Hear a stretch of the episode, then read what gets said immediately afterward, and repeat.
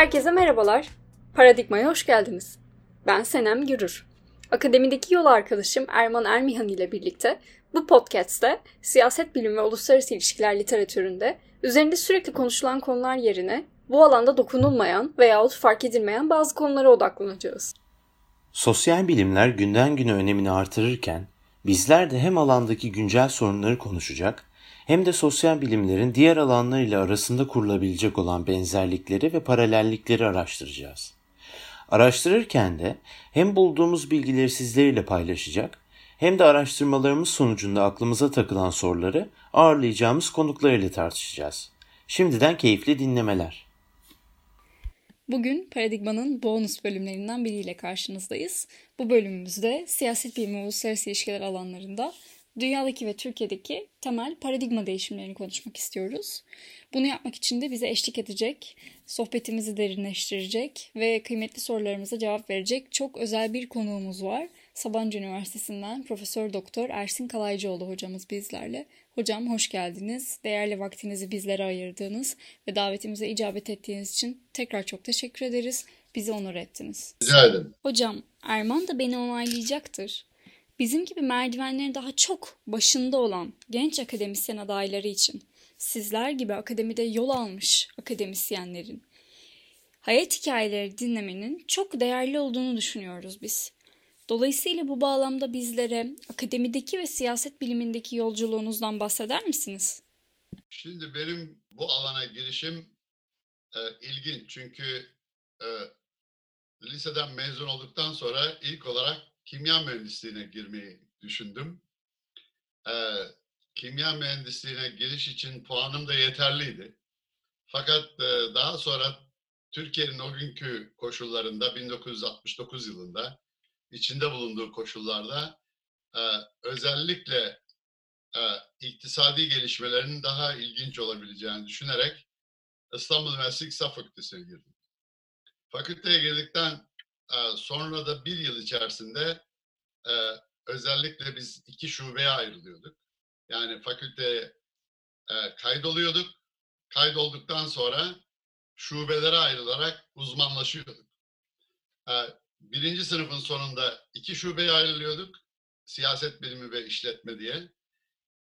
İkinci sınıfın sonunda da çeşitli başka yan dallara ayrılıyorduk. O tarihte İşletme, maliye, istatistik, sosyal siyaset gibi bir takım yan dallar vardı. Sosyal siyaset dedikleri çalışma ekonomisi veya iş ekonomisi.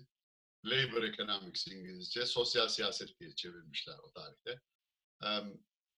Ve dolayısıyla biraz eğitimde devam ettikten sonra gördüklerimize göre tercih ediyorduk. Ben ikinci sınıfın başında siyaset bilimine ayrıldım.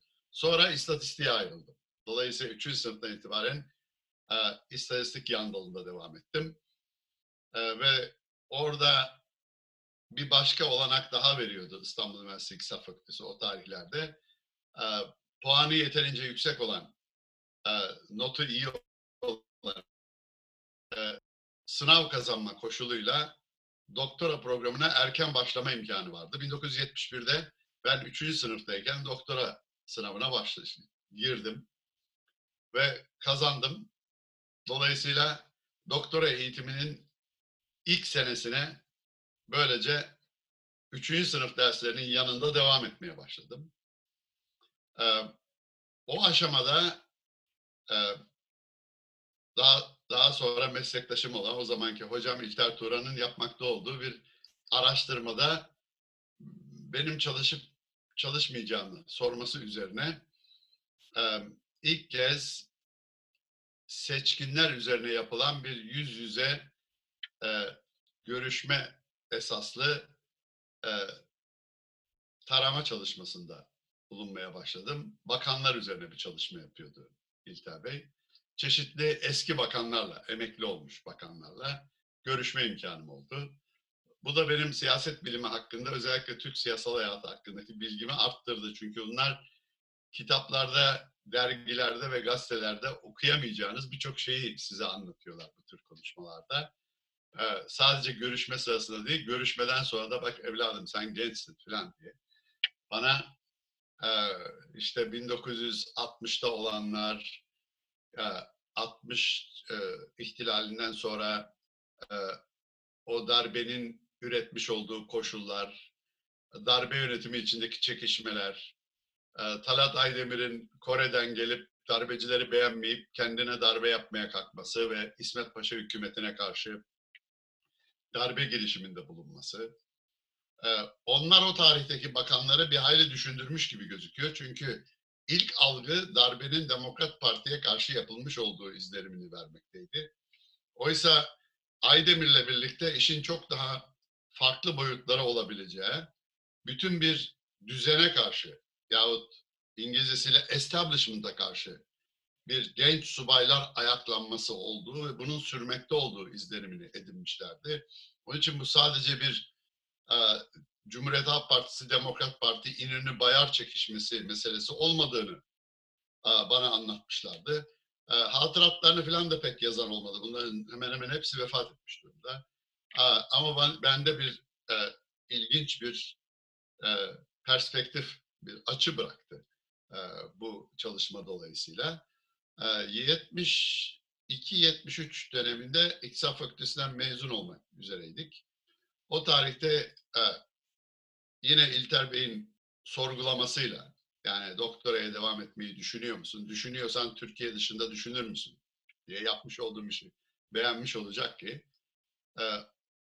O tarihte İstanbul Üniversitesi İktisat Fakültesi ile Amerika Birleşik Devletleri'ndeki Iowa Üniversitesi'nin siyaset bilimi bölümü arasında bölümler bazında 1964'te oradan bir hocanın İstanbul Üniversitesi İktisat Fakültesi'ne gelmesiyle başlayan bir ilişki var. O da vefat etti. Çok yardımcı bir saatti bize, özellikle Türkiye'den giden öğrencilere. Jim Murray veya James Murray. 1964'ten itibaren zaman zaman İstanbul'a gelmişti ama başka öğretim üyeleri de geldi. Ben bir tanesinin verdiği derslere de devam ettim 72-73 döneminde. O da vefat etti. Welsh. Ve Iowa dahil çeşitli üniversitelere başvuruda bulunduk. O zaman tabii bugünkü gibi internet yok, Zoom'la konuşma imkanınız da yok. Mektup yazıyorsunuz. Mektup yazan kişinin ne olduğunu pek bilmiyorlar. Bir de özellikle Asyalılardan falan pek ağızları yanmış durumda. Çinlileri kabul ediyorlar. Adam geliyor. Kağıt üzerinde müthiş bir İngilizce, fakat bir kelime İngilizce konuşamıyor. Ondan sonra birdenbire bir problem ithal etmiş oluyorlar. Bu sorunu nasıl çözeceğiz diye senelerce düşünüyorlar. Dolayısıyla böyle bir durumla karşılaşmak da istemiyorlar. Şimdi Iowa'daki bu üniversitemizdeki özel durum dolayısıyla Iowa'daki öğretim üyeleri beni en azından bir iki tanesi tanıma fırsatı bulmuştu. İngilizce konuşabildiğimi de görüyorlar. Dolayısıyla almış olduğum TOEFL notu ve o zaman Graduate Record Examination diye bir sınavdan geçiliyor, GRE. Orada almış olduğum notlar gerçek olduğu izlenimini kuvvetlendirdi. Onun için birkaç üniversiteden kabul aldım. Ama Iowa Üniversitesi bunların içerisinde bilim açısından en önemli olan yardımda bulundu. Bana burs verdi. Yani birimin 19'u para zaten. Geri kalanı sizin muhayyeriniz ve tasavvurlarınız. Onları ne kadar hayata dökebildiğiniz, akademik beceriniz. Ama para olmayınca bunların hiçbirini yapabilme imkanınız yok. Öyle olunca ben de Iowa Üniversitesi'ni tercih ettim. Bir de ilginç bir tarafı var. Yine İlter Bey'in devam ettirmekte olduğu bir proje var o tarihte. Metin Heper'le birlikte ve Ahmet Naki Yüceköp'le birlikte. Metin Heper Boğaziçi Üniversitesi'nde, Ahmet Naki Yüceköp Ankara Siyasal Bilimler Fakültesi'nde Türkiye'deki yasama davranışı üzerine ilk çok büyük kapsamlı bilimsel saha taraması. Bir kere ülke çapında bir örneklemle çalışılıyor. İkincisi hem mecliste yüz yüze görüşme var, hem illerde yüz yüze görüşme var seçmen ile, veya daha doğrusu temsil edilenle temsil eden ilişkisini kurmanız için seçmenle seçtiği vekiller arasındaki ilişkiyi anlamanız için yapılan bir araştırma. Aynı zamanda da eşraf diyebileceğiniz yerel seçkinlerle, bu yerel seçkinleri tespit eden bir takım sorular soruluyor. seçmene. Onlardan kimin o bölgede sözünün daha fazla dinlendiği, yerel düzeyde seçkin olduğu falan. Tabii ilginç şeyler çıktı. İşte bu Hacı Hüsrev Kaşımpaşa'da falan sormuşlar. Karakol amiri falan çıkıyor, yerel eşraf. Enteresan bir takım, yani oranın sosyal, kültürel özelliklerine göre yerleşim bölgesinin kimin eşraf olarak görüldüğü de farklı olarak algılanıyor doğal olarak. Böyle enteresan bulguları da vardı. Ben bu araştırmanın özellikle Iowa'da elektronik ortama yerleştirilmesi, temizlenmesi diyoruz, kodlanması ve temizlenmesi aşamasında çalıştım. 5 ülke daha vardı çalışmada. Kore ve Kenya. Tamamen birbirinden farklı ülkeler seçilmiş. Bu karşılaştırmalı siyasette 1970 senesinde Adam Przeworski ve Henry Tunney'nin önermiş olduğu bir araştırmanın nasıl yapılabileceği konusundaki John Stuart Mill'in daha önceki fikirlerinin, ne diyelim, 20. yüzyıla adaptasyonu gibi bir formülle önermiş oldukları çok farklı ülkeler tasarımı veya çok benzer ülkeler tasarımı diye iki tasarım var. Bunlardan birini takip edeceksiniz. Çok farklı ülkeler tasarımını izleyen bir yaklaşımdı. Onların kitabı 1970 yayını. Bu araştırmanın alınışı 72, yani çok yeni bir uygulama.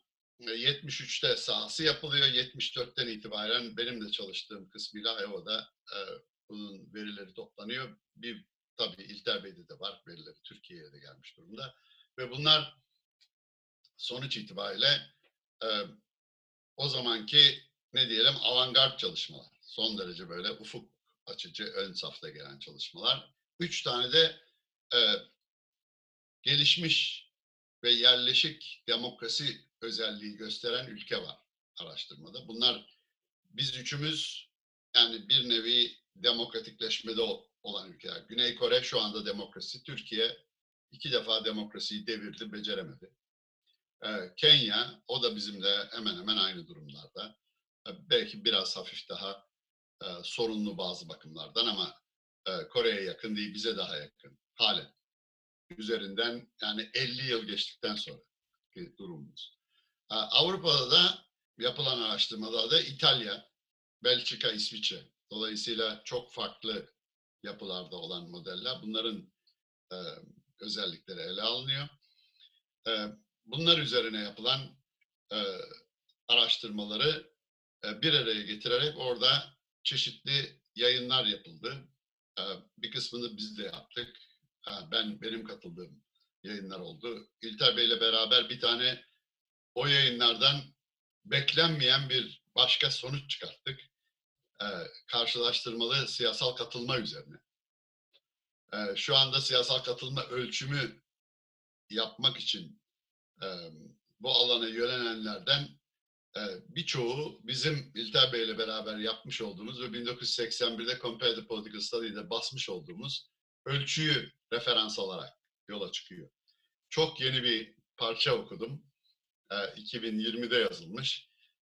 İlk atıfı bizim yapmış olduğumuz araştırmaya. Geçen sene University of California'dan bir şey geldi, teklif geldi. Bunun verilerini ve ölçüm sorularını bize verirseniz biz bunu web sitemize koyacağız. İsteyenler buna bir şekilde ulaşıp kendi araştırmalarında kullanabilsin diye İlter Bey'le konuştuk. Onun da izniyle verileri paylaştık. Dolayısıyla orada bulunuyor. Oradan alıp o soruları aynı şekilde sorup dolayısıyla hem yeniden uygulamış oluyorlar. Dolayısıyla bizim yapmış olduğumuz araştırma bulgusu doğru mu değil mi ona bakıyorlar. Aynı güvenilirlik ve aynı geçerliliği bulabilirlerse o zaman tabii doğru bir şey yapmış olduğumuz çıkıyor. O araştırmada bu temel unsur değil ama biz bunun içerisinden bunu çıkarmayı becerdik.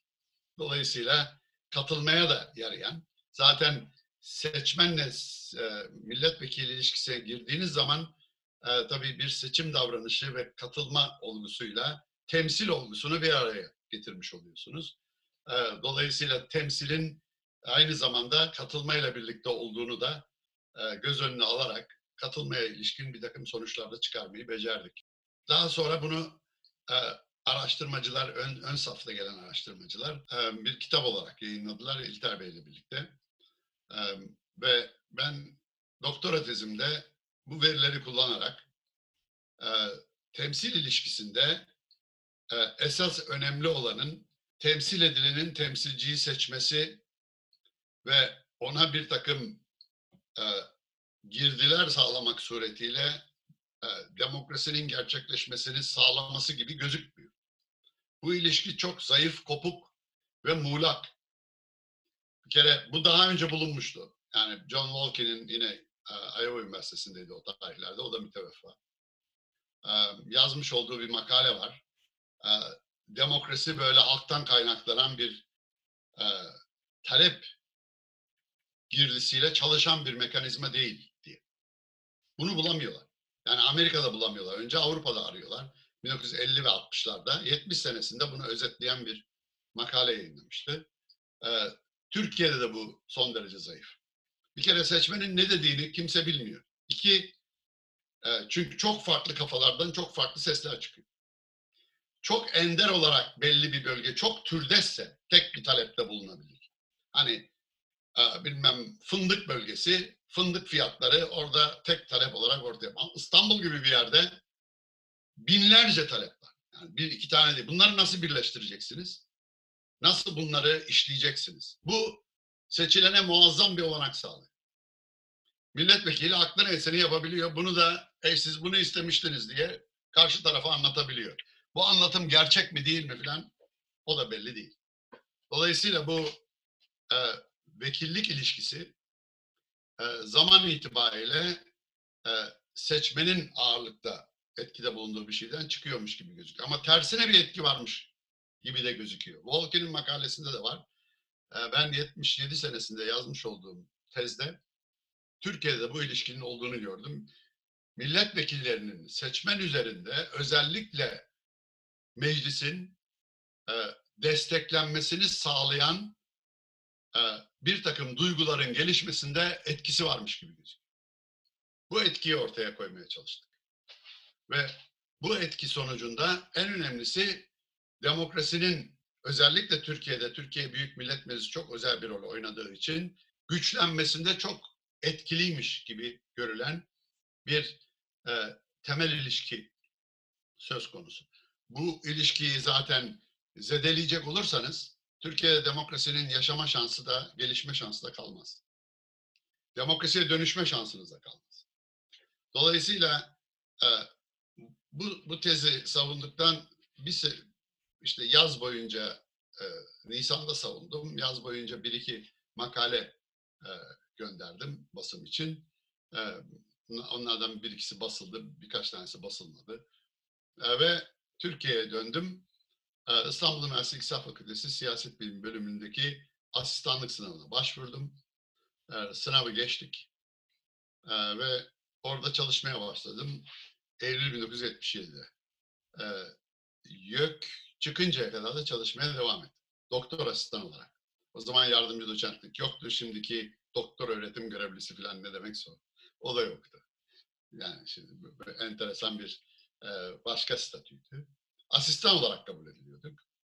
Ama derslerde öğretim üyelerine yardımcı olabiliyorduk. Bazı dersler onların girmediği dersleri anlatabiliyorduk vesaire.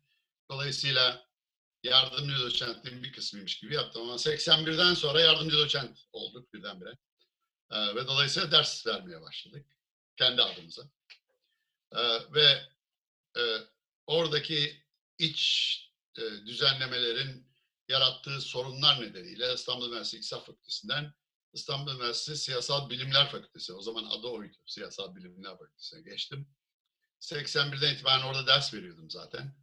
82-84 orada devam ettim. Sonra kadro problemleri bir türlü çözülemedi İstanbul Üniversitesi'nde. Bu arada Boğaziçi Üniversitesi'ndeki Atatürk Ülkede ve İnkılap Tarihi Enstitüsü'nden bir teklif aldım doçentlik ataması için. Kabul ettim, oraya geçtim. 1991'e kadar o kadroda kaldım. 91'de siyaset bilimi bölümüne geçtim. Fakat 1985 senesinden itibaren 85 yazı yani 84-85'in 85 bahar döneminden itibaren Boğaziçi Üniversitesi Siyaset Bilimi bölümünde ders vermeye başladım. 2001 senesine kadar da Boğaziçi Üniversitesi'nde çalışmaya devam ettim. 2002'nin başında Sabancı Üniversitesi'nden bir teklif aldım. Boğaziçi Üniversitesi'nden emekliliğimi isteyerek ayrıldım. Sabancı Üniversitesi'ne geçtim ve Sabancı Üniversitesi'nde de 2,5 yıl kadar çalıştım. Işık Üniversitesi'nde rektörlük teklifi geldi. Biraz zorlandım, düşündüm. Yani idarecilik yapmıştım ama bu kadar ağır yükümlü bir idarecilik görevi daha önce yapmamıştım. Bir de elimde yürümekte olan çeşitli araştırma projeleri vardı. Onları nasıl geliştirebiliriz diye düşünüyordum. 2002 senesinde Ali Çarkoğlu ile birlikte seçim araştırmalarına başlamıştık. İşte onları şu anda bir kitap haline getirmiş durumdayız. 2021'de çıkacak inşallah, bekliyoruz. Hakem sürecinden geçti de basım aşamasında ve oradaki İngilizce olduğu için de çeşitli İngilizce terimleri üzerinde editörle görüşmekteyiz. Onun yürümesi söz konusuydu. Artı 2006 senesinde yine saha araştırmasını Ali Bey ile birlikte yapmış olduğumuz bir muhafazakarlık araştırması vardı. Onun fonlarını temin etmiştik. Dolayısıyla ben 2004'te rektör olunca onu nasıl yapacak diye düşündük ama bunları geliştirme imkanımız oldu ve o araştırmalar devam etti.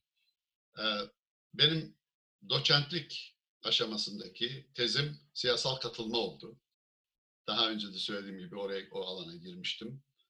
Türkiye, Kore ve Kenya verilerini karşılaştırarak bir takım adımlar atmayı ve bu çerçevede katılmanın oluşumu ve ülkelerdeki gelişimini saptamayı sağlayan bir çalışma yaptım. İstanbul Üniversitesi Siyasal Bilimler Fakültesi'nden kitap olarak yayınlandı. Ve arkasından hem seçim araştırmaları hem muhafazakarlık araştırmasıyla birlikte siyasal kültür ve seçim dallarına da çeşitli araştırmalarla müdahil olmuş oldum. Ve dolayısıyla oradan bazı yayınlar üretme imkanı bulduk. Meclis üzerindeki araştırmaları 80'li 90'lı yıllarda devam ettirdim. Onlar da makale olarak yayınlandı. Şimdi bir tane 100. yılı dolayısıyla bir makale daha var. Gelecek Anayasa Hukukçusu meslektaşlar bir kitap çıkarıyor. Orada bir değerlendirme makalesi yayınlamaktayım. 100 yılda Türkiye Büyük Millet Meclisi ne noktaya geldi diye. Dolayısıyla o ilk ilgi alanımı mı diyeceğiz? Aşkımız hala devam ediyor. Bir ölçüde sürmekte. Işık Üniversitesi'ndeki rektörlüğü 2007'de bıraktım. Sabancı Üniversitesi'ne döndüm. 2007'den beri orada devam ediyorum. Sonuç itibariyle benim gelişimim bu. Ama bu arada Boğaziçi Üniversitesi'ndeyken daha önce Iowa Üniversitesi'ne 1980-81 yılında gidip orada bir 7-8 aylık misafir öğretim üyesi olarak çalıştım. Özellikle karşılaştırmalı siyaset ve Orta Doğu üzerine ders verdim. Sonra Minnesota Üniversitesi'ne 1989'dan 1999'a kadar çeşitli seferler gittim. 10 ayrı dönem yanılmıyorsam veya 9 ayrı dönem. Orada da karşılaştırmalı siyaset, karşılaştırmalı siyasetteki temel konu alanları doktor öğrencilerine bir ders verdim. Siyasal gelişme üzerine bir ders verdim. Bir karşılaştırmalı siyasete giriş derslerini verdim. Dolayısıyla Amerikalı öğrencilere Amerikan siyaseti anlatmak falan enteresan oluyor. Dolayısıyla bu şekilde bir anlatım oldu ve o dönemde özellikle 89-90 yıllarında değişmekte olan siyaseti Amerika'da yaşadım. Yani 89'daki Berlin Duvarı'nın yıkılışı ve ondan sonraki gelişmeleri. Ve 90'larda da Amerika, yine Minnesota Üniversitesi'nde Orta Asya ve Kafkaslar üzerine 2 kere lisans düzeyinde ama lisans üstünden de alınabilecek düzeydeydi ders. İki ayrı dönem oradaki gelişmeleri izleyen dersler verdim. Onun dışında Oxford Üniversitesi'nde bir dönem misafir öğretim üyesi olarak bulundum. 2017-18'de de Harvard Üniversitesi'nde bir yıl, akademik yıl misafir öğretim üyesi olarak bulundum. İşte birkaç yayın imkanı bulduk. Çeşitli seminerlere katıldık vesaire. Böyle bir sorduğunuz soruya yanıtım var. Bilmiyorum fazla mı uzun oldu ama temel itibariyle bu. Çok teşekkür ederiz hocam. Gerçekten çok hem ilham verici oldu hem de yani sizin gelişiminizi, alandaki sürecinizi takip etmek bizim için de çok öğretici oluyor. Aslında biz de o motivasyonla Senem'in dediği gibi bu seriyi başlatma amacındaydı. Sizinle de bu oturuma başlamak ayrı güzel oldu. Hocam o zaman siz aslında kendi akademik gelişim sürecinizi, yol haritanızı anlatırken aslında pek çok şeye değindiniz. Yani ikinci soru biraz aslında belki tamamlayıcı bir soru olacak.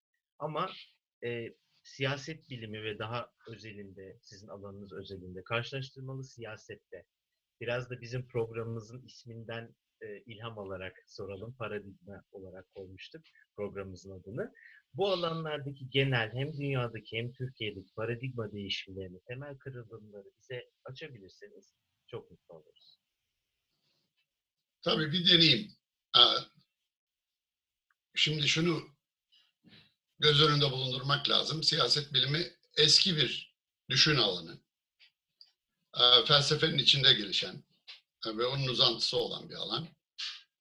Yazılı kaynaklarda 2500 yıl kadar geriye gidiyor. Ve şu anda Dünya Siyaset Bilimi Derneği bizim üye olduğumuz, aynı zamanda dünyadaki siyaset bilimcilerin en önemli ağını oluşturan derneğin kabulüne göre 6 temel alan var. Bunlardan bir tanesi bu siyasal felsefe veya normatif teori diyor bazı meslektaşlarımız, özellikle Amerika Birleşik Devletleri'nde. Bir kuram geliştiriyorsunuz ama bu kuram görgül olarak saptanmak üzere değil. Bazı normatif ilkeleri geçerli kılmak veya bunların gücünü göstermek amacıyla yapılıyor ve dolayısıyla bilim alanından çok felsefe alanına daha yakın bir dal. Siyasal düşünce diye Türkiye'de geçiyor. Bu en köklü, en eski alanı. Bu işte Sokrat'a yazılı kaynaklardan Platon'a, Aristo'ya ve daha sonra onları izlemiş olan çeşitli düşünürlere kadar gidiyor. Onun dışında karşılaştırmalı siyaset, Aristo'nun Politika kitabını okumuş olanlar göreceklerdir. Orada Aristo tarihteki gezebildiği, bilebildiği site devletlerini ele alarak bunlar arasında çeşitli karşılaştırmalar yapıyor ve bunlardan hangisinin daha iyi bir devlet yapısı oluşturabileceğini, daha güçlü olabileceğini, daha başarılı olabileceğini ve o tarihteki temel vurgu insanların hangisine daha mutlu yaşayabileceğini saptamaya çalışıyor.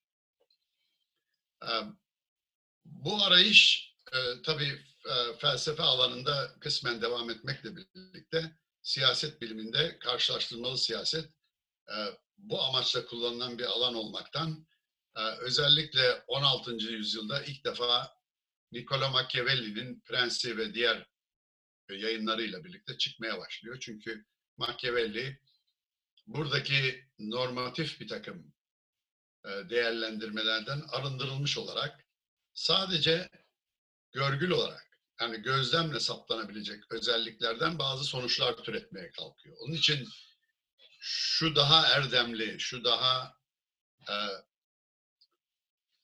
insan vakarına uygun, şu daha insanlar için, insan doğasına daha yatkın filan şeklinde bir araştırma yapmıyor. Prense öğütler şeklinde yazılmış olan bir kitapta. Bak şunu yaparsan başına şu felaket gelir. İşte bunun örneğini bilmem İtalya'da, şu devlette, Verona'da, bilmem Venedik'te gördük filan. Onu anlatıyor. Yahut şöyle bir rejim kurarsan bu rejim çok daha dayanıklı olur ama bu kişiye dayandığı için kişi yeterli olmazsa rejim çöker. İşte Osmanlı İmparatorluğu'nu örnek olarak veriyor vesaire. Böylece bir görgül olanı normatif olandan ayırarak karşılaştırmalar yapmak suretiyle siyasette geçerli olabilecek genel bazı açıklamalara ulaşmaya çalışmanın ilk adımını atıyor. Tabii o tarihte erdem, ahlak vesaire gibi kavramları dikkate almadığı için esasında ahlaksız değil yahut erdemsizliği savunmuyor. Ahlak dışılığı savunuyor. Hani Arapçasıyla la ahlaki. Ahlakla bir bağlantısı olmayan bir temeli savunuyor. Dolayısıyla bu özellikle kilisenin büyük tepkisini çekiyor. Papalığın büyük tepkisini çekiyor. Kendisinin esas itibariyle ahlaktan soyutlanmış bir siyaset savunmak suretiyle sadece iktidar için yapılan hiçbir değerin rol oynamadığı feci ve karmaşık aynı derecede de pis bir süreci savunduğu iddia ediliyor ve o zamandan itibaren Machiavellizm dendiği zaman sadece yalın iktidar mücadelesine indirgenmiş bir siyaset anlayışı ve değerlerden bağımsız bir anlayış anlaşılıyor. Oysa Machiavelli'nin derdi o değil. Machiavelli'nin derdi bazı temel koşulların siyasette ne tür sonuçlara yol açabileceği üzerine genel bir takım açıklamalara ulaşmak. Fakat çok ciddi bir saldırıyla karşı karşıya kaldığı için en azından 200 yıl kadar bu alanda fazla bir gelişme olmuyor. 18. yüzyılda ilk defa 1700'lerde Fransa'da L'Esprit de Loi diye bir kitap yazan Montesquieu. Esasında o titri adamın, Comte de Montesquieu. De Seconda esas soyadı. Ama öyle anılmıyor. Montesquieu diye anılıyor. Yine benzer bir takım iddialarda bulunmaya başlıyor ve yine iktidardan başlıyor ki siyasetin temeli iktidar ve iktidar ilişkileri doğal olarak. Ve iktidarda bir özellik olduğunu iddia ediyor. Diyor ki iktidar suistimale uğrar. Bunu engelleyemezsiniz diyor. Kendi içinde saklı olan ve önlenebilmesi imkansız olan bir eğilimdir diyor. Dolayısıyla iktidar suistimal edilir. Suistimali engelleyemezsiniz ama suistimali olabildiğince zorlaştırabiliriz. Bu zorlaştırmanın tek yöntemi vardır diyor. O da iktidar sahiplerinin denetlediği hükümet kuvvetlerini birbirinden ayırmak. Yürütme, yasama ve yargı ne kadar birbirinden ayrı olursa, yargı tamamen bağımsız olursa bu ikisinden.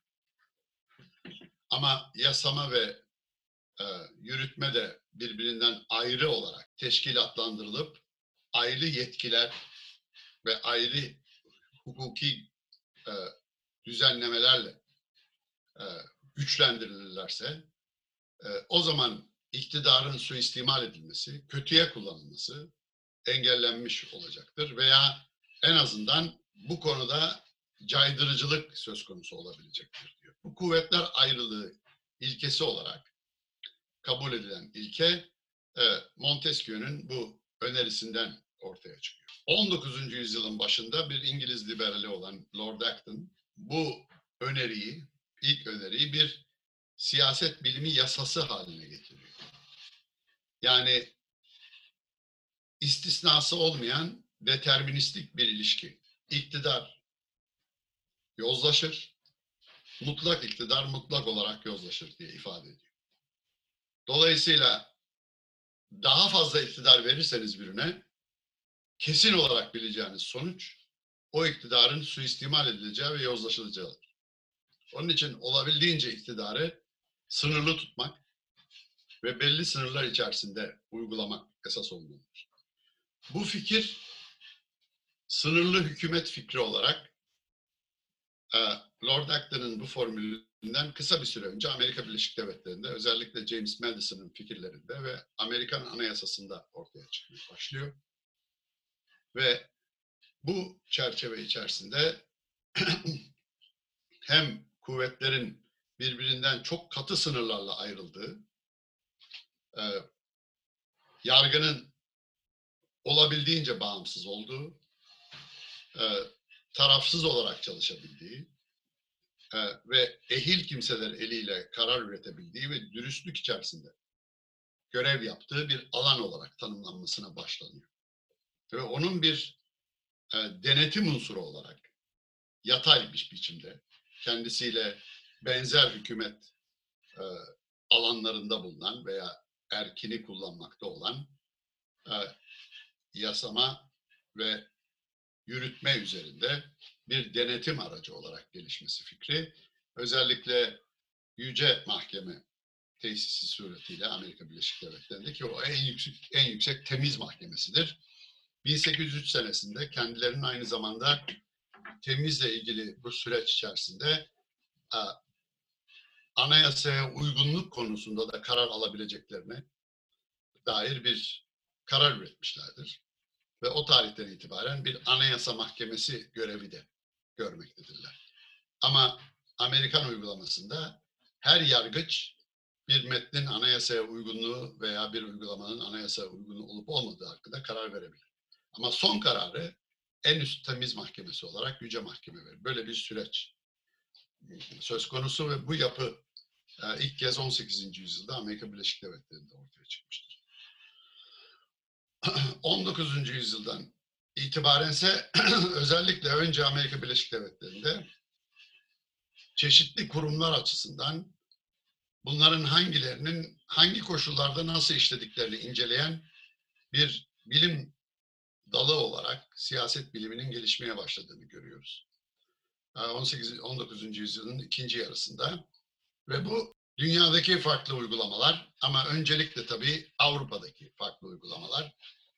İşte Britanya İmparatorluğu, Birleşik Krallık, sonra Fransa, Rusya, Almanya, bu arada İspanya, Portekiz gibi dünyanın birçok yerinde hükümran olmuş olan, sömürgeci ülkeleri esas alan kurumsal yapılar.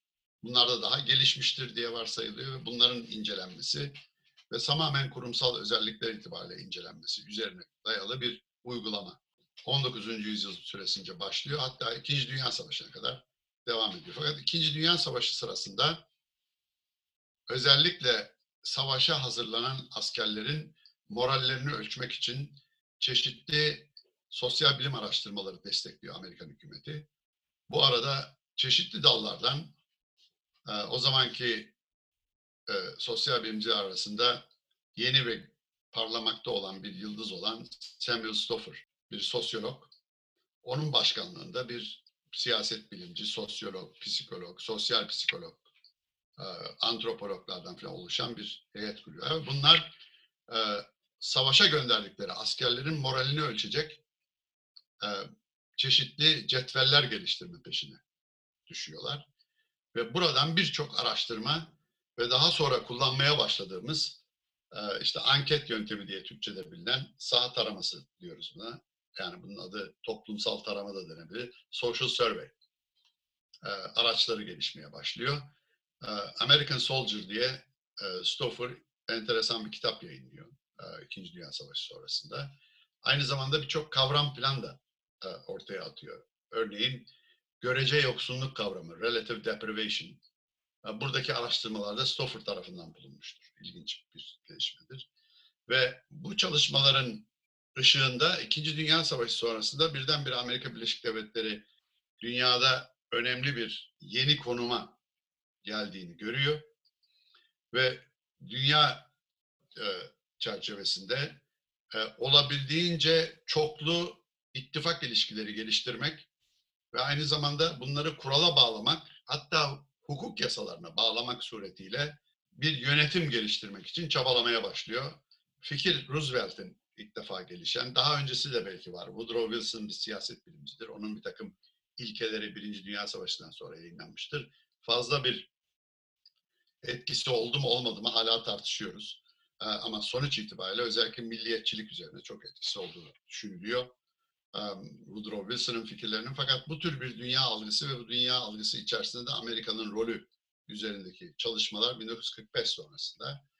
Bu dönemde dünyadaki ülkeleri anlamaya çalışıyorlar. Ve o sırada da iki tane dünya savaşı bütün imparatorlukları sonlandırıyor. Önce Habsburglar, Avusturya, Macaristan, Romanovlar, Rusya, Hohenzollernler, arkasından Almanya çöküyor. Kısa bir süre sonra Osmanlı İmparatorluğu çöküyor. Geriye kala kala bir tek Britanya kalıyor. O da İkinci Dünya Savaşı'ndan sonra çöküyor. Dolayısıyla imparatorluklar devri bitiyor. Bunu anlamamış olan dünyada bir devlet var, kesin olarak söyleyebiliriz. Ruslar.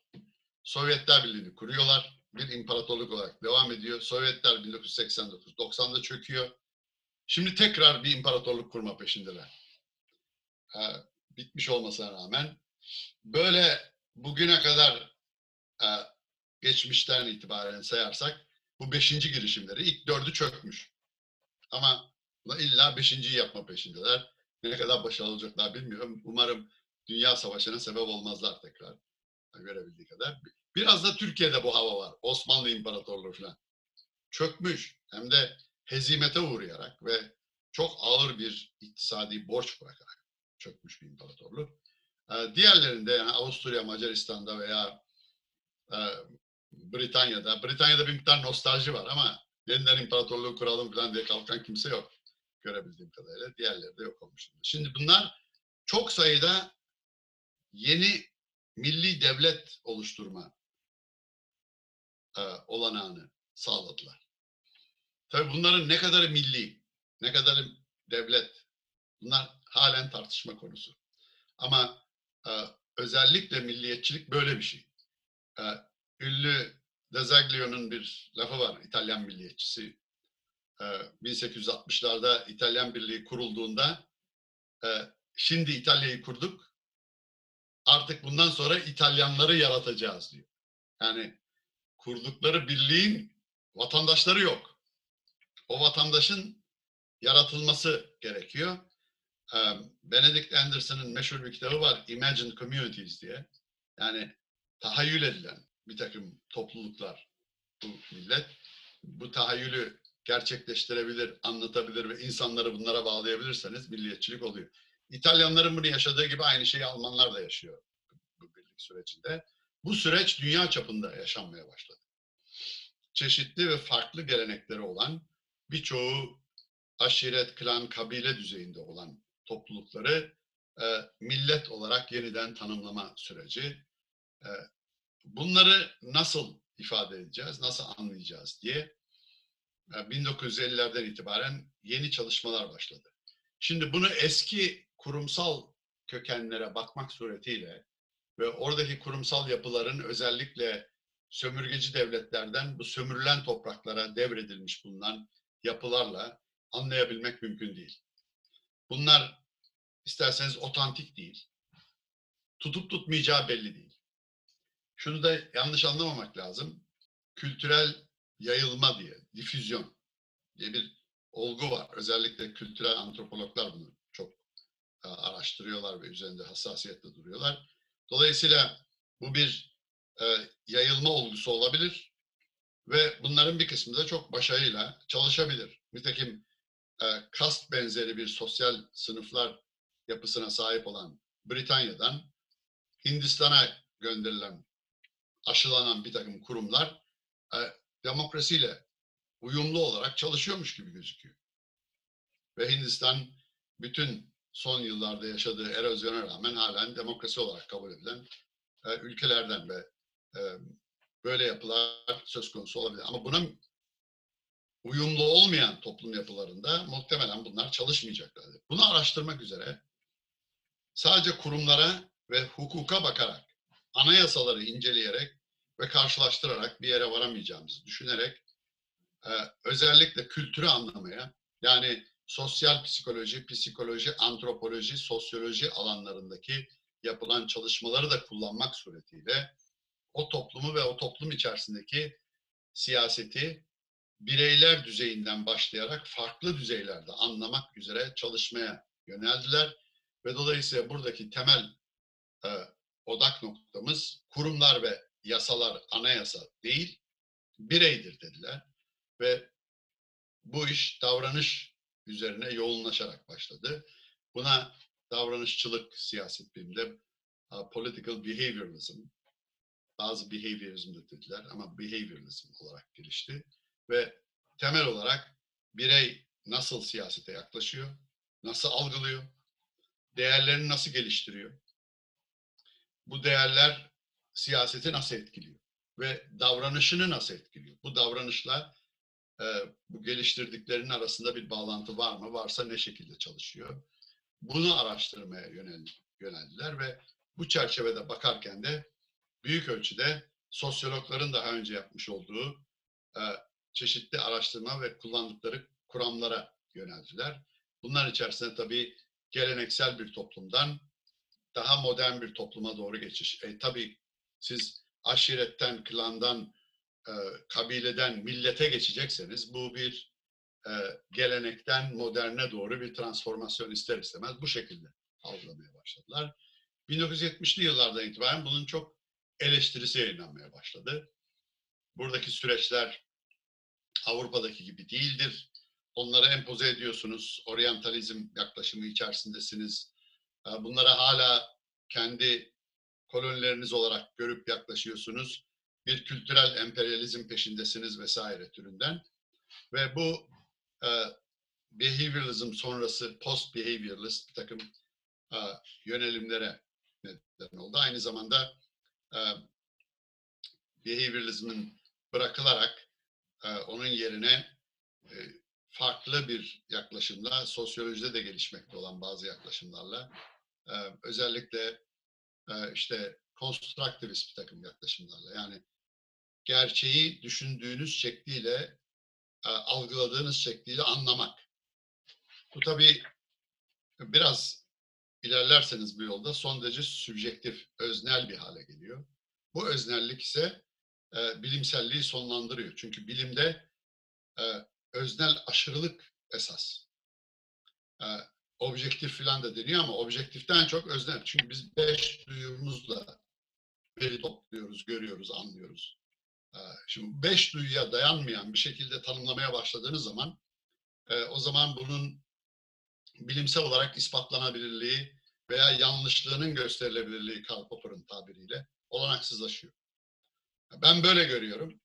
O zaman böyledir diyorsunuz. Şimdi ben sizin beyninize giremeyeceğime göre ben ne bileyim sizin o gördüğünüz hayalinizdeki bir uydurduğunuz bir yaratık mıdır? Gerçek midir? Nasıl saptayacağız? Ama derseniz ki işte bu kalemdir. Ve ben bu kalemi nerede görsem tanırım. Bunun adı kalemdir. Bu şekilde. Ondan sonra bir başka bir şey bulduğunuz zaman bu nedir diye sorduğunuz zaman bu kalem midir, değil midir diye tartışabilirsiniz. Yanına bunu getirip ikisi arasındaki benzerliği şöyle özellikleri var, böyle özellikleri var diye bu ölçümün gerçekten ölçmek istediğiniz şeyi ölçüp ölçmediği geçerliliği ve her gördüğünüzde tanıyıp tanımamanıza yarayabileceği güvenilirliğini saptayacak hale gelebilir. Dolayısıyla bilime döndüğünüz zaman bu tür bir öneride bulunmanız gerekiyor. Dolayısıyla bu yolda çok ciddi bir ayrışma söz konusu oldu. Aynı zamanda felsefe alanından gelenlerin eleştirileri de, özellikle Leo Strauss'un Chicago'dan birçok Amerikan siyasetçisinin de yetişmesine sebep olmuştur. Bu değerlerden ayrışmış bir ifade türüdür, bir yaklaşımdır. Bu kabul edilemez. Böyle baktığınız zaman bu tür yaklaşımlarla her tür rejimi, totaliter rejimleri de, Hitler'i de bir şekilde savunmuş oluyorsunuz. Böyle bir özellik siyaset bilimi için kabul edilebilecek bir şey değildir. Tabii o çağda, bu eleştirilerin ilk çıktığı çağda, özellikle 1960'larda Amerika Birleşik Devletleri'nde bir Vietnam Savaşı yaşanıyor. Bu Vietnam Savaşı'na giden yolun da temel itibariyle bu çok bilimsellik, az felsefeden kaynaklandığını iddia eden bir yaklaşım içerisine girdi. Ve dolayısıyla burada siyaset bilimi mesleğinde olanlara büyük bir eleştiri, hatta saldırı düzeylerinde bir yaklaşım içerisine girildi. Ve dolayısıyla siyasetin yine ta başta Machiavelli ile kilise arasındaki ilişki gibi bu kez siyasal düşünceyle karşılaştırmalı siyaset arasındaki çatışma biçimine dönüştüğünü görüyoruz. Bu çerçevede yalnız özellikle 1970'lerden itibaren hızlanan veri toplama çalışmaları başladı. Şimdi sosyologlar zaten buna bir şekilde girmişlerdi. General Social Survey diye bir genel her türlü konuyla ilgili sosyal bir tarama yapmaktaydılar Amerika Birleşik Devletleri'nde. Bu Avrupa'da da yapılmaya başlandı. European Social Survey. 1980'lerden itibaren yine sosyologlar International Social Survey programı diye bir program kurmuş durumdalar. 1982'den itibaren üye olan ülkelerde veri topluyorlar. Çeşitli alanlarda. Her yıl başka bir alanda, kendi aralarında anlaştıkları bir alanda. Buna biz 2007 senesinde başvurduk. Yine Ali Çarkoğlu ile birlikte. 2008'de kabul edildik. 2009'dan itibaren araştırmaları yapmaya gayret ediyoruz. Bu verilerden dünyadaki 40 küsur ülke artı Türkiye'den toplamış olduğumuz verileri karşılaştırma imkanımız var. Aynı zamanda dünya değerleri üzerine bir araştırmayı Michigan Üniversitesi'nden Ronald Inglehart başlattı. Yine 1980'lerde. Onun 90'lardan itibaren Türkiye'ye taşıdık. 1990 ve 96-97'deki araştırmada ben de çalıştım. Şimdi Yılmaz Esmer yönetiyor ve onun başkanlığında yürüyor Türkiye'deki kısmı. Dolayısıyla bu değerler araştırması olarak çeşitli seferlerde yayınlandı. Bir ortak yayınımız oldu. TÜSİAD'ın finanse ettiği, TÜSİAD raporu diye anılıyor ama yazan biziz. Dolayısıyla parayı veren onlar. Enteresan bir ilişki. Ve arkasından Yılmaz Esmer yine TESEV'den bir yayın olarak bunu Devrim Evrim Statiko diye çıkarttı. Ondan sonra çeşitli başka yayınlar geldi arkasından. Bu veriler bize çok sayıda ülkeden toplanmış olan standart bazı gözlemleri, onların koşullarını iyi çözümlemek suretiyle karşılaştırma imkanı sağlayan veriler. Ve bu bakımdan birdenbire bir ölçüde behavioralizme geri dönüyormuş gibi bir görüntü ortaya çıktı. Ama bunun yanında siyaset biliminde iktisattan çok etkilenen, özellikle politik ekonomi ve kamu politikası ki başka bir alan, karşılaştırmalı siyasetin dışındadır kamu politikaları ve kamu yönetimi alanı. Üçüncü alan. Bir de tabii ülke çalışmaları var. Türkiye için Türkiye çalışmaları. İngiltere için İngiltere çalışmaları, Rusya için Rusya çalışmaları, hangi ülkedeyseniz o ülkeyi bir vaka olarak alıp inceleyen araştırmalar. Bu da karşılaştırmalı siyasetin bir uzantısı mahiyetindedir. Bunlarda büyük gelişme söz konusu oldu. Bunların içerisinde aynı verileri kullanarak, aynı yöntemleri kullanarak, benzer teknolojilerle veri toplama başladı ve bunları karşılaştırma imkanımız güçlendi. Fakat bu arada iktisattan mülhem büyük ölçüde rasyonel tercih teorileri birdenbire bir atılım yaptı ve oyun teorisi büyük bir atılım yaptı. Özellikle 1980'li yıllarda Axelrod'un mahpusların açmazı mı deniyor? Prisoner's Dilemma üzerinde çeşitli araştırmaları öne çıktı ve belki bundan sonra daha güçlü kuramsal yaklaşımlar içerisinde bulunabileceğimiz savı gerçekleşti. Bu sav beklendiği kadar büyük sonuçlara varmadı. Bazı önemli bulguları var ama sonuçta yeni bir siyaset biliminde siyaseti tüm genel kapsamıyla açıklayabilecek, yani bir Einstein'ın görecelik kuramı yahut Newton'un kuramı fizikte ne rol oynuyorsa o rolü oynayacak bir temel kuram gelişmesine katkıda bulunmadı. O özlem hala var ve uzun süre sürecek. Belki de mümkün değil, onu da bilmiyoruz. Ama sonuç itibariyle bu açıdan bakarsanız oraya çok büyük bir katkısı da olmadı. Ve bu kuramı en fazla oy verme davranışında kullanılmaya başlandı. Rasyonel yaklaşımlar vesaire. Fakat bunun benim gözümde en büyük sorunu özellikle tahmin yapmada güçlü bir takım imkanlar sağlayamıyor. Eğer elinizde güçlü bir kuramsal araç varsa onunla öngörüde bulunmanız, ileriye ilişkin tahmin yapabilmeniz lazım. Az sayıda değişkenle çok şeyi açıklıyor olabilmeniz lazım. Yani zarif bir yöneticisi olması lazım. Anlamlı olması ve siyaset hakkında anlamlı bir şeyleri açıklıyor olması lazım. Ve tabii öngörüde bulunabiliyor olmanız lazım. Eğer açıklayabiliyorsanız yarın nasıl davranacağını tahmin etmeniz lazım. Ama 2015'ten sonra Midwest Political Science Association diye bir başka derneğimiz var. Ve onun Iowa Üniversitesi, Midwest Üniversitesi olduğu için o zamandan beri üyesiyim. Katılabildiğim toplantılarına katılıyorum. 2015-16 yıllarındaki toplantılarına katıldım. Ve oradaki Amerikan siyaseti hakkındaki verilen bildirilerin hemen hepsini izlemeye çalıştım. Yani bir seferinde 90-100 civarı bildiri. Farklı farklı meslektaşlar birçok Amerika'nın farklı yerlerinde geliyor.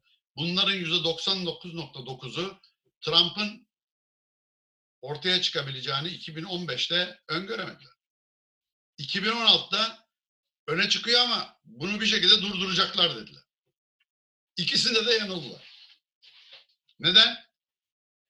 Büyük ölçüde dayandıkları temel bu rasyonel davranış esasına göre açıklamalara dayanmaktaydı. Party Decides diye yazılmış bir Amerikan siyasetini anlatan bir kitap var.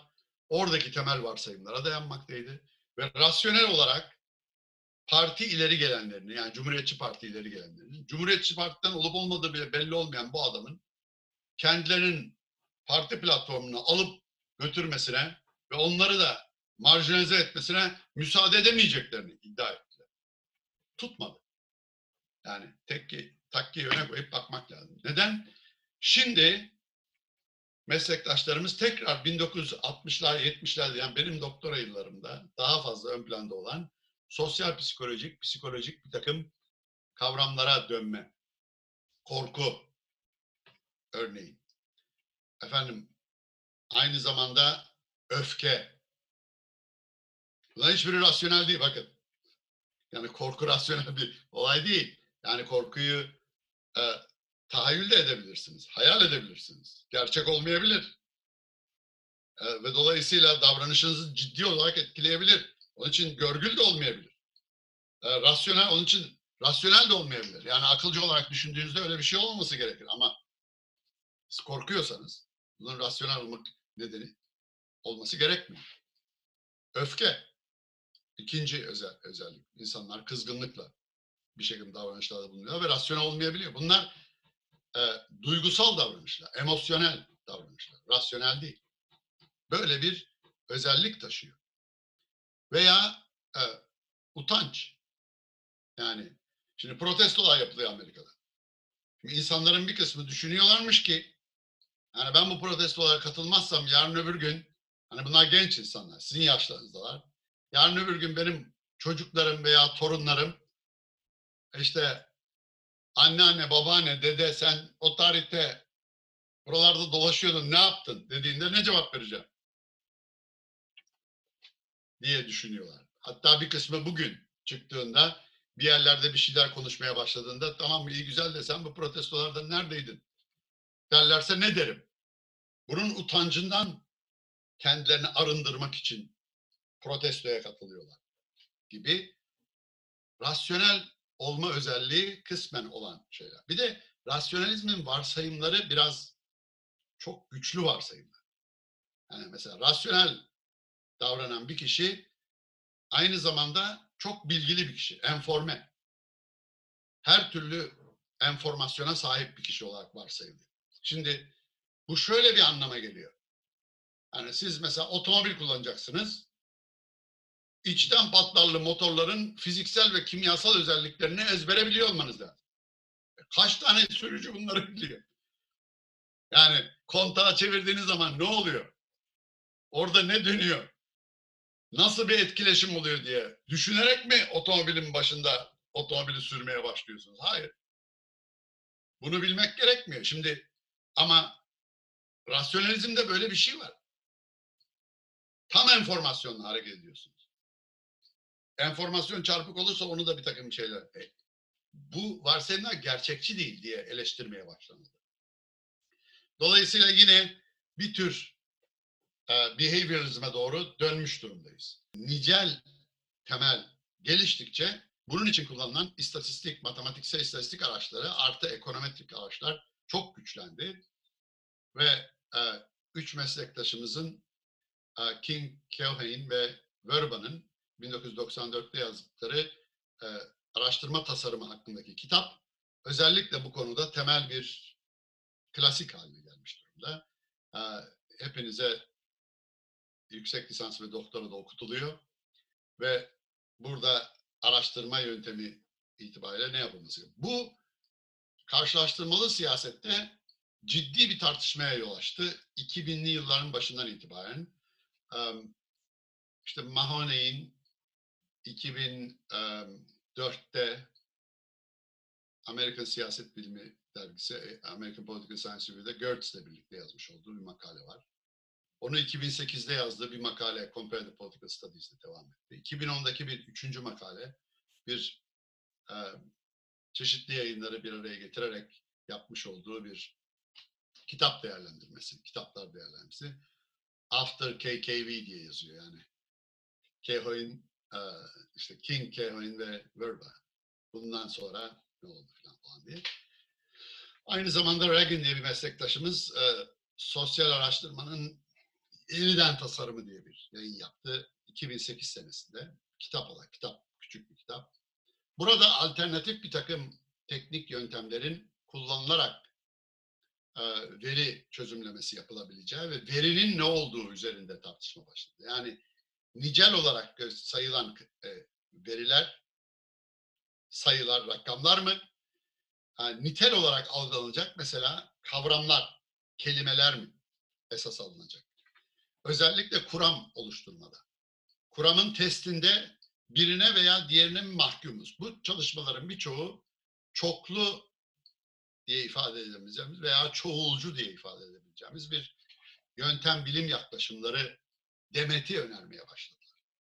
Her ikisini de kullanarak bilimsel kurgu yapmak, tasarımı yapmak, kuramı oluşturmak, sonra test ederken oradaki hipotezin gereklerine göre nicel veya nitel bir test sunmak ve bunun üzerinden yola devam etmek gibi önerimlerde bulundular. İşte bu konuda Boolean cebiri yahut fuzzy sets falan gibi bir takım önerileri özellikle Reagan ön plana getirmiş durumda. Dolayısıyla bir yöntem çeşitlenmesi, veri çeşitlenmesi ve yaklaşımlarda farklılaşan aynı zamanda araştırmanın odak noktasında bulunan birimi tanımlamakta daha karmaşıklaşan, yani birey yahut bireyin içinde bulunduğu çeşitli gruplar, özgürce katıldığı veya içine doğmuş olduğu gruplar, gruplardan sonra bu grupların oluşturduğu örgütlenmeler, sivil toplum kuruluşlarından siyasi partilere kadar, onun ötesinde o grupların içinde çalıştığı siyasal sistem, sistemin özellikleri, rejim vesaire. Ondan sonra da bunun üzerindeki daha küresel bir yapılanmaya kadar devam eden bir nevi uluslararası siyasetle de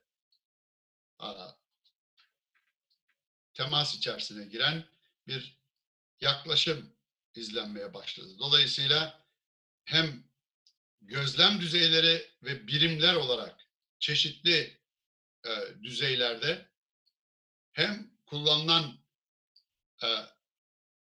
veri tabanlarının özellikleri itibariyle çeşitli düzeylerde hem de aynı zamanda kurulan kuramlar itibariyle çoğulcu hale gelen bir yere doğru devam ettik. Ama bunun sonucunda eğer temel karşılaştırmalı siyaset araştırmaların yayınlandığı uluslararası dergilere bakacak olursanız yine en büyük ağırlık çeşitli bölge araştırmaları, yani işte Orta Doğu, Avrupa, Latin Amerika, Asya araştırmaları gibi araştırmalara büyük ölçüde inhisar ediyor.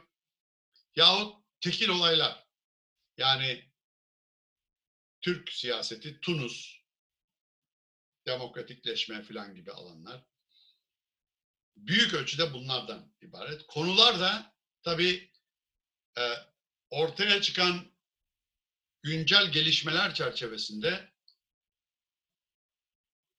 siyaset bilimcilerin karşı karşıya kaldıkları yeni durumları araştırma üzerinden gelişiyor. Şimdi birdenbire Covid-19 salgını var. Bu siyasete nasıl etkileyecek diye önüne gelen yerde yayın var. Tabii bunun %90'ı, ki ben de bir şeyler yazdım, Türkiye'de yayınlanıyor. Yani sonuç itibariyle spekülatif. Başka bir şey olabilme şansı yok. Çünkü Covid-19'un ne olduğu, nasıl etkileyeceğini tıp bilmiyor.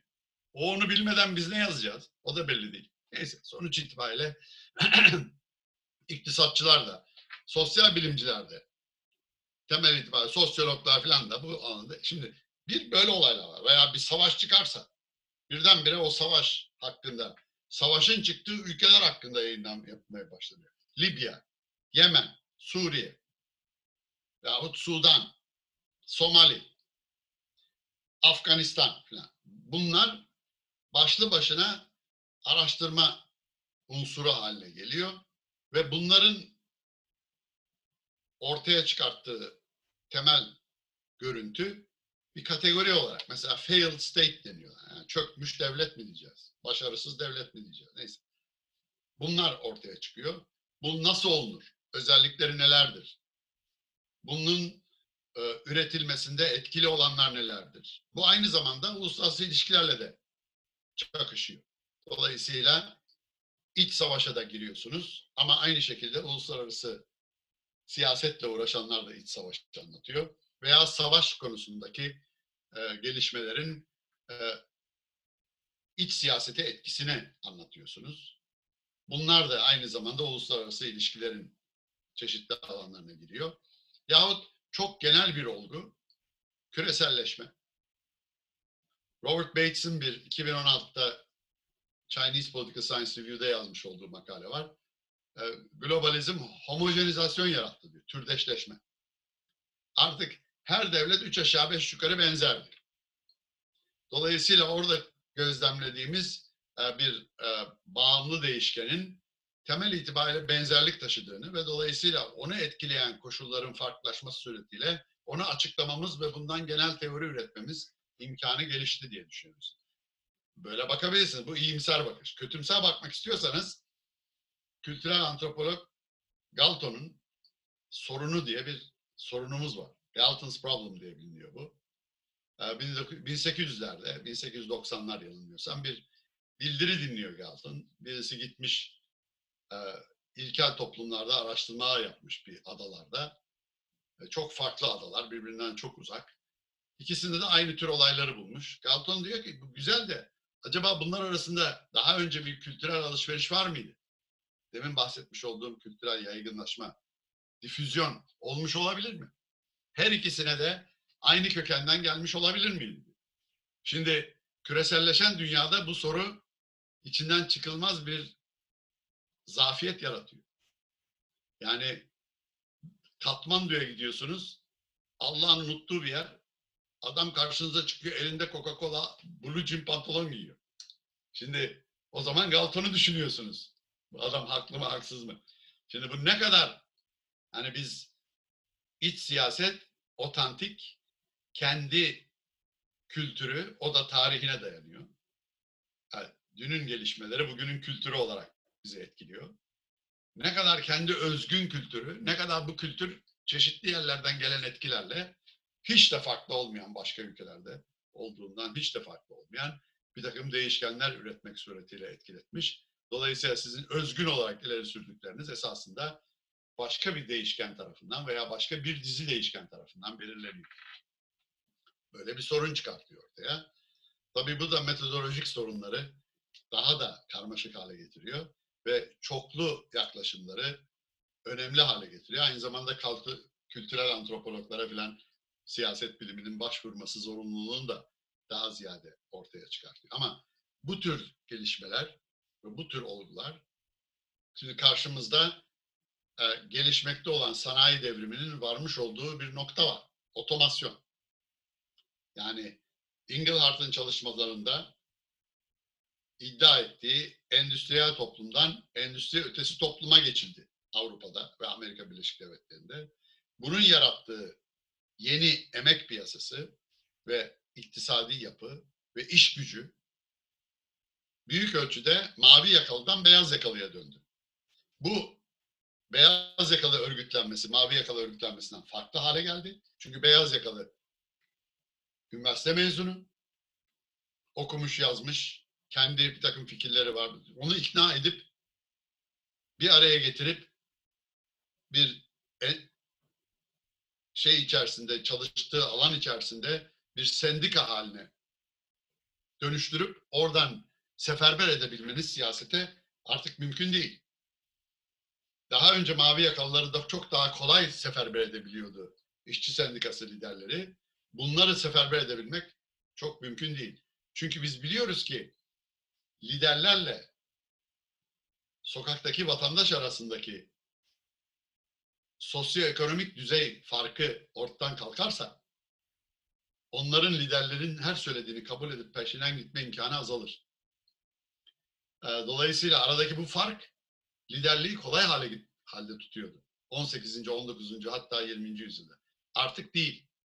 Artık çok akla dayanan, hukuka dayanan, çok güçlü argümanlarla çıkmanız gerekiyor. Dolayısıyla liderlik zorlaştı. Lider bir şey söyledi diye onun peşinden gidecek adam sayısı azaldı. Eleştiri arttı. Ve örgütlenme biçimi arttı. Bireysellik yükseliyor. Böyle ortamlarda sendikalar yaşamıyor. Dolayısıyla beyaz yakalıların örgütlenmesi çok daha... Onun yerine... Telefonun sosyal medya araçları çok daha etkili etkileşim ve örgütlenme imkanı sağlıyor insanlara ve o daha önemli bir seferber edici unsur haline gelmeye başladı. Araçlar değişiyor. Şimdi bunun gibi kaç tür daha otomasyonla ve yapay zekayla şunla bununla ortaya çıkan örgütlenmelerin yarattığı etkiler siyasete nasıl taşınacak? Bu kurumların hepsi 19. 20. yüzyıl kurumları. Partiler öyle. Meclis öyle. Yürütme, yargı hepsi benzer. Çok yavaş, çok da etkili değil. Bunlarla demokrasi yürüyecek mi? Yürümeyecekse ne olacak? Şimdi sosyal medyaya bakıyorsunuz. Yani orada da demokrasi olacakmış gibi gözükmüyor. Bir kakafonidir gidiyor. Her kafadan bir ses çıkıyor falan. Oradan bunları birleştirip bir genel tatmine dönebilecek politika alanı oluşturmak yani herhalde bu yapay zeka gerektiriyor. Onun için biz politikacılar atıp yapay zekayı mı getireceğiz yerine? Yani ne olacağını bilebilmek mümkün değil. Dolayısıyla bu değişmeler yüzünden sonuç itibariyle siyaset bilimci de siyasetin nereye doğru gideceği, ne olacağı, bu yapıların nasıl değişeceği, bireyin siyasal sistem içerisindeki rolünün ne olacağı gibi olayları yeniden ele alıp incelemek zorunda kalacaktır. Bir de değişen olaylar yani teknolojinin değişmesi, veri toplama araçlarımızın artması, bunun nicel araştırmaları güçlendirmesi, ona reaksiyon olarak nitel araştırmaların kendilerini savunan bir pozisyondan çıkıp alternatif önermeleri, bunun hep uygulanması filan bir yandan oluşuyor. Öbür tarafta globalleşme, büyük değişimler, endüstri devriminin etkilerinin sürmesi vesairenin yarattığı koşullar, yeni